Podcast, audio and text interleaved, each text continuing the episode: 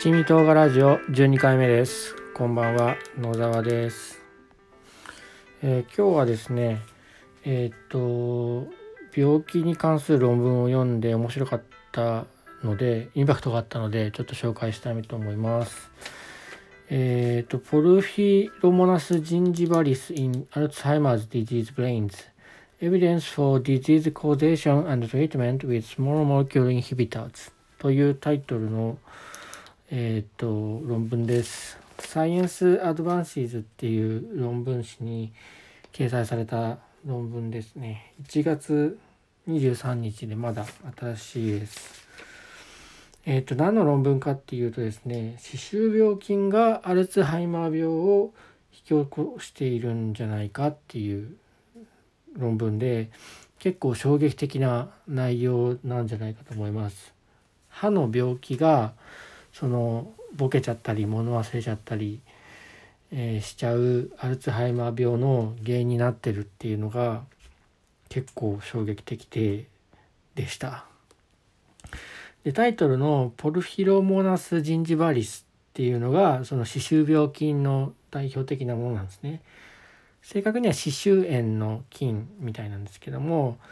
でポルフィロモナス・ジンジバリスポルフィロモナスっていうのとジンジバリスっていう2つの、まあ、名字と名前みたいなもんですかね。えっ、ー、と主に下の方のジンジバリスっていう方の名前で呼ばれてて、まあ、ジンジバリス菌っていうふうに言うみたいです。でこれは歯周炎の菌であの歯茎に住み着いて歯茎をどんどん溶かしていっちゃって最後歯茎を溶かしたら骨まで溶かしちゃうっていう恐ろしい歯周病の菌ですね。でで前前提となる知識としてえー、っとこの歯周病っていうのは実は口の中だけじゃなくて全身の他の病気に関しても関与しているっていうのが最近の研究で分かっているそうで例えばその糖尿病を誘発する同時に起こったりするとかあと心筋梗塞を起こしやすくするとかあとあの妊娠して出産する時に早産になったりとか低体重で出産してしまうというような問題を起こしたりとするっていうのが分かってきてこの歯周病の菌が他の病気に関係しているっていうのがまあこれまで分かってきていたことなんですね。でそこにその関係する菌あ関係する病気として今度アルツハイマー病も加わってくるんじゃないかっていうことなんですね。はい。このサイエンス・アドバンシーズ、まあ、サイエンスっていう論文はすごい有名な論文で、ネイチャーとサイエンス、ネイチャー誌っていうのとサイエンス誌っていう、まあ、世界で2つの2大、あの、有名論文雑誌のうちのサイエンス方の、サイエンスの方の姉妹誌みたいな扱いなんですかね。で、サイエンス・アドバンシーズっていう雑誌はオープンアクセスで、まあ、誰でも読むことができます。なのでこの論文も PDF をダウンロードして印刷して読むことができましたので気になる方は是非読んでみてください。でアルツハイマー病の方なんですけど、まあ、前提としてそのアミロイド β っていうタンパク質がその脳の中に溜まっちゃっててそれが悪さしてるんじゃないかっていうのがまず言われてることでその未だに正確なアルツハイマー病を起こす原因っていうのは分かってないんですね。なんでそういうふうになっちゃうのかっていうのは分かってないんですけどその亡くなったアルツハイマー病で亡くなった方の脳を解剖したりするとどこだっけなその脳の側頭葉とか海馬とか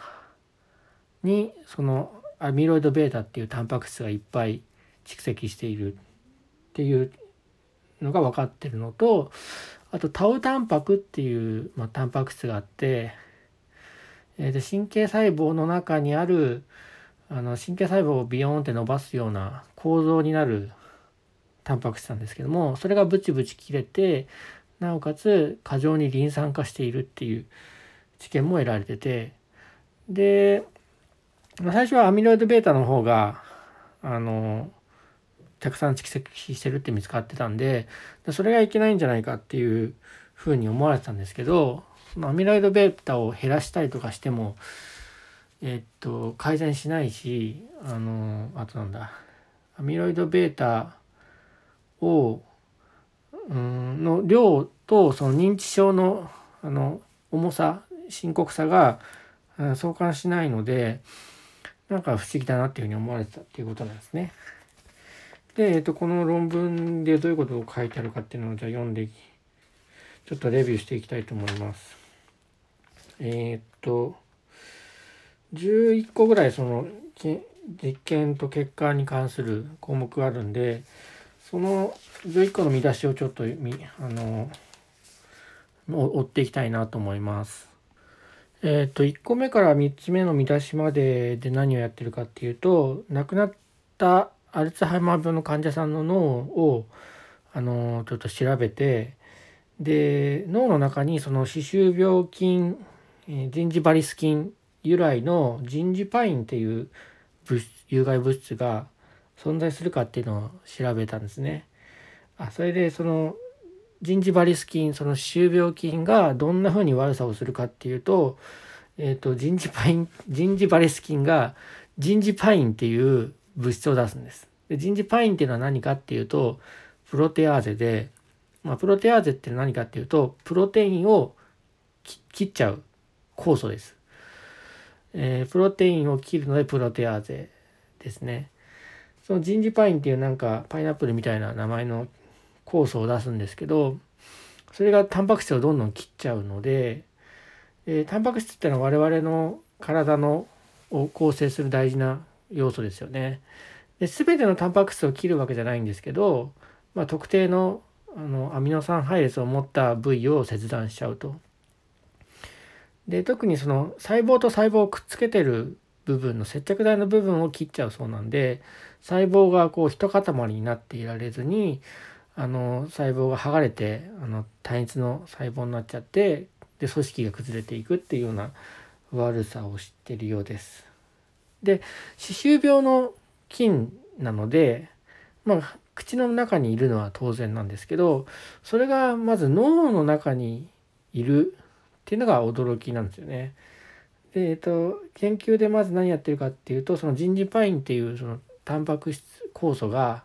タンパク分解酵素が脳の中に見つかるかっていうのをやってて見つかるんですね。えっ、と見つかる部位としてはあの脳の側頭葉の真ん中あたりにあるえっ、と貝まあ脳の横側の脳の部位ですねそこに見つかるっていうまあこれでとりあえずあの 脳にも行っちゃってるんだなっていうのがのあの直接的な証拠じゃないですけどその間接的な証拠になっていてでちなみにその脳の死んだ人の脳の調べ脳を調べてるんですけど、えアルツハイマー病の患者さんも調べてるんですけど普通の患者さんあ普通の人の脳も調べています。はいえーと、それでまあ健常の健常者の普通の人の脳には見つ、うん、に比べてそのアルツハイマー病の患者さんからはたくさんのうん人事パインが出てくるっていうのが観察されてます。で何から間違いじゃないのっていうことで、えーと、他の病気に関するうんと人についても一応調べててでパーキンソン病であるとかハンチントン病あとは ALS っていう病気の人の同じ部位のを調べるとやっぱり出てこないのでこれはアルツハイマー病に特異的に出てくるってことがまず見つかりました。えー、それからその側頭葉じゃじゃなくてこの海馬の方もその人事パインが出てくるかっていうのを調べるんですけども海馬の方からも見つかるしその海馬の中の、えーと、タウタンパクの絡まったやつとか、えーと、アミロイド β なんかとの関係を調べると,、えーと、そのタウタンパクやアミロイド β と同じ場所に、えー、その人事パインが見つかるっていうのが分かりそれからこの脳大脳皮質全体を一回溶かしてしまってそこからえーと、その人事パインが検出されるかって調べたんですけどそうするとその健常者と、えー、アルツハイマーの患者さんで両方から出たですね。これはちょっと衝撃的というかあの怖いところなんですけどそのアミロイド β が脳内にたくさんあってもアルツハイマーを発症しない人っていうのはいるんですね。でアミロイド β ってタンパク質はそのアルツハイマーのその認知機能の低下を発症するだいぶ前から蓄積が始まってるんでえっ、と単にアミロイド β がたくさん蓄積してるからといってアルツハイマーの病気を起こすかっていうとそうでもない のとまあそのけそのことと、まあ、似た結果それと矛盾しない結果にはなってるんですね。健常者6人中5人からその人事パインが見つかっているという感じですけどもまあ脳の中にえっ、とその有毒物質があるんだなっていうのが分かるしその発症してない健常者においても、えーと、6人中5人から見つかるっていうことで、まあ、実は じわじわやられてるんだなっていうのが分かる。あと、えっ、ー、と、関係すると思われてるタウタンパクとか、えーと、アミロイド β なんかと一緒にの場所にあるので、やっぱり認知症の発症にこのえーと、菌が関係してるんじゃないかなっていうのがまあ言えるというか一つのあの証拠になってるねって話ですね。で今のはえっ、とまあ毒素人事パインっていう有害な毒素の話なんですけどもっと直接的に菌自体がいるかっていうのを調べたんですね。でそのまあ PCR っていう手法を使ってあの調べるんですけども、まあ、やっぱりいると。DNA も検出されたんでその本来口にいるはずの菌が脳の方まで来ているっていうのがもう確実なことになってきてます。ただこの DNA をこの検出する手法っていうのが、ま、難しい手法なので何かの間違いかもしれないとかそういうことはありうるはありうりますね。はい。で、その次が、えー、っと、今度は、今まではその死んだ人の脳を調べたんですけど、で、今度生きてる人のについて調べるですね。で、えっと、比較的軽いアルツハイマーの患者さんから、えっとまあ、脳を切るわけにはいかないので、えっと、脳脊髄液ですね背骨の中の髄液だと思うんですけどそれを採取して調べると。で10人まあだから脳の神経そのものではないんですけど、まあ、そこにを行き来する液体なので何か出てくるかなっていうことで取ったんだと思うんですね。でその軽いアルツハイマーが、まあ、そこまでいかないんだけどちょっと認知機能が落ちている人を対象に10人やってみたところ10人中7人からその、えーと、ジンジバリス菌の DNA が出てきたっていう結果になってます。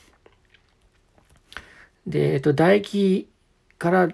も取ると唾液から全員がそのジンジバリス菌が出ますね。っていうのでうんとまあ生きてる人でもジンジバリス菌がいてしかもえーと、脳の方までどうも行ってるっぽいぞっていうのが分かりましたね。で脳っていうのは基本的には菌とかがいけないようになってて脳血液関門っていうものがあって脳の中に入っていいものと入っていたいけないものをあの厳しく分けてですねで脳には栄養は必要なので栄養は通っていいんですけどもそれ以外のものは入れないよっていうような仕組みになっているので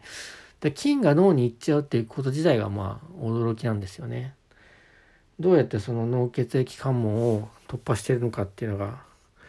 気になるところですね。えー、それから今度そのジンジパインっていう有毒な、うん、プロテアーゼを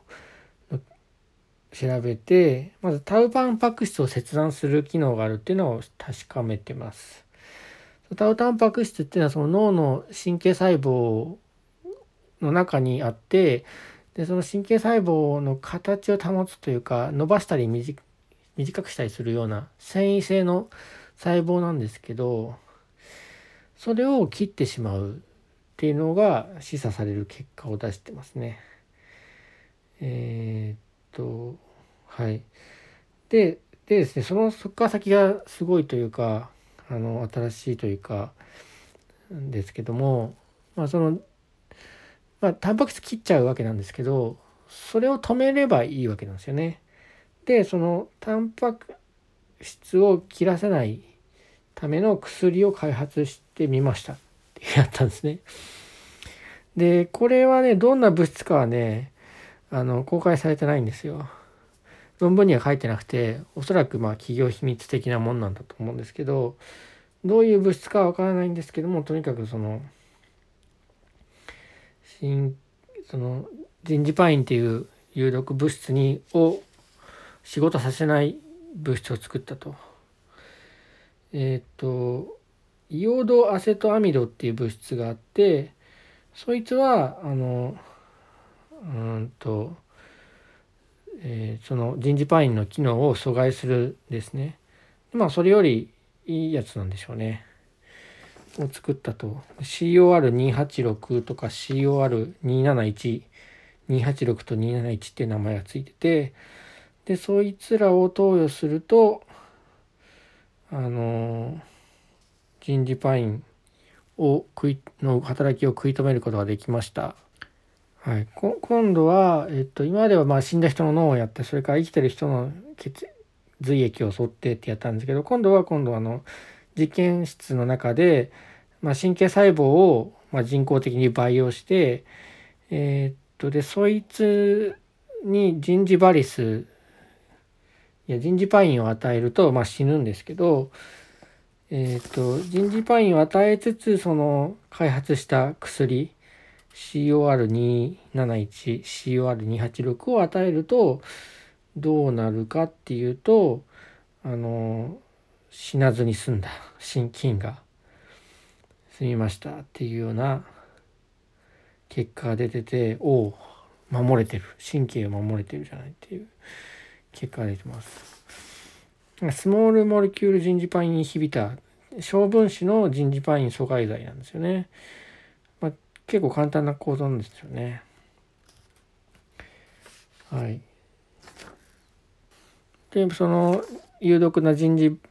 パイン菌パインをあの阻害する薬ができたってことでじゃあいよいよもうちょっと本格的な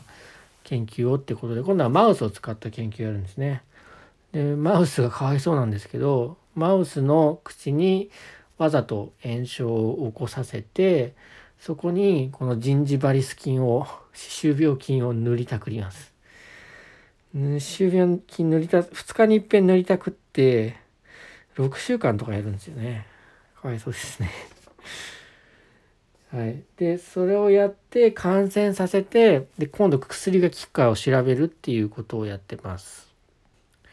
あまずその感染させてで感染させた後に、まあ、ちょっと脳ねそのネズミさんの脳を調べたところ例のアミロイド β っていうそのアルツハイマー病に関係してるっていう言われてタンパク質が増えてるのが確認できたそうです。で今まではそのアミロイド β っていうタンパク質が悪さをしてるんだっていう見方が優勢だったんですけどもこの結果からするとどうもアミロイド β っていうタンパク質はこのジンジバリス菌が出す有毒なプロテアーゼから脳を守っているんじゃないかっていうことを言っています。でその菌にわざと感染させるとアミロイド β が増えるんですけどえっ、ー、とジンジバリス菌のジンジパインっていう有毒物質を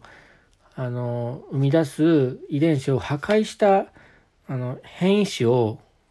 感染あの感染させるとその場合はアミロイド β は増えないそうです。そのジンジバリス菌のあの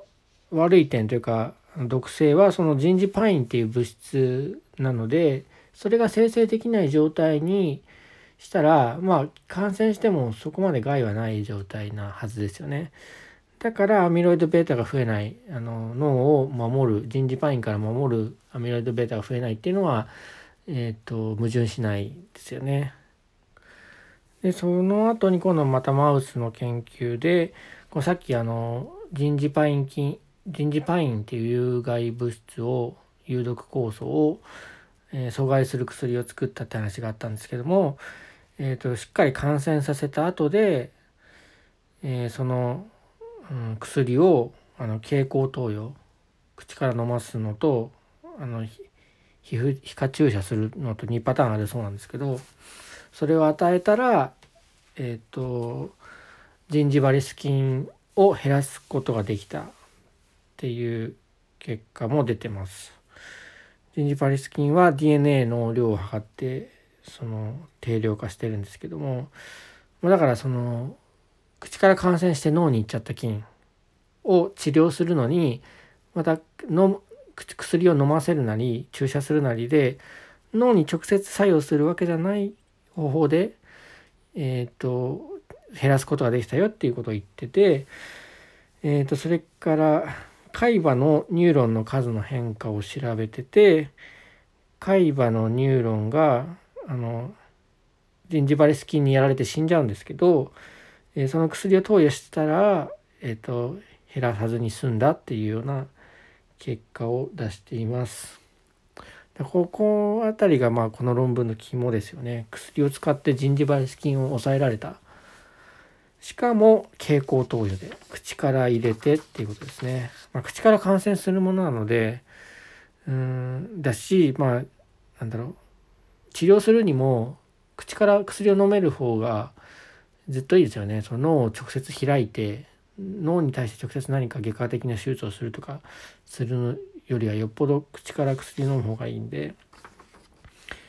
であと11番目が、えっと、もっと改良してましたっていうやつですね。COR271 と286があってえっと271を改良して388を作りましたっていう。ですね。でその388を作ってそれがなんかまあ飲ませやすいんですよね。多分錠剤かなんかにできるぐらいなんだと思うんですけど、まあ、改良したやつを作ってちゃんとその菌を殺す作用も確認できるしえー、っとあと耐性ができないっていうの評価をしてて、えー、抗質抗生物質うんと全般的な抗生物質っていうのがあるらしくてモクシフロクサチンっていう抗生物質があってそれはなんか菌全体に効くっていうふうに言われてる抗生物質なんだそうですね。でそれを使うと耐性菌ができちゃうらしくてえー、っとなんか12パッセージの後に1000倍ミニマムが増えちゃうって書いてあってよくわかんないんですけどまあ、耐細菌ができて、えっと、最初はあのちょっとの量で済んだのに最終的には1,000倍の量まで投与しないと菌を抑えられなくなるっていうことだと思うんですね。だけどこの、えっと、この人たちが開発した COR388 は耐性ができずに最初の少ない量で効くし、えー、その後も少ない量で効き続けるっていうことを示しています。でここまでがマウスのあの研究の話なんですけども、えー、と最後の方に、えー、と今人でこの検査、うん、この治験をやってますって書いてありますね。でディスカッションの方では、まあ、こういう結果になってその歯周病になるのは、えっと、認知機能が